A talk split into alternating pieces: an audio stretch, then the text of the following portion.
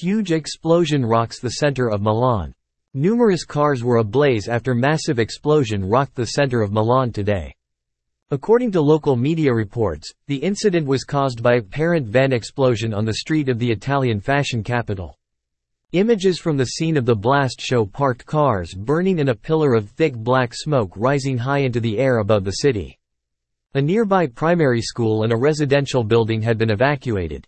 At least five cars and four mopeds were destroyed in what the local reporters called domino explosions.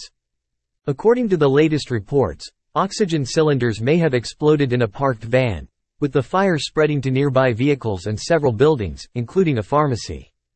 Thus far there has been no information about casualties. Fire brigades arrived at the scene to combat the blaze, and the evacuation of a nearby school was reportedly ordered. The oxygen cylinders in the van were reportedly intended for the Italian Auxological Institute, which studies human growth and development.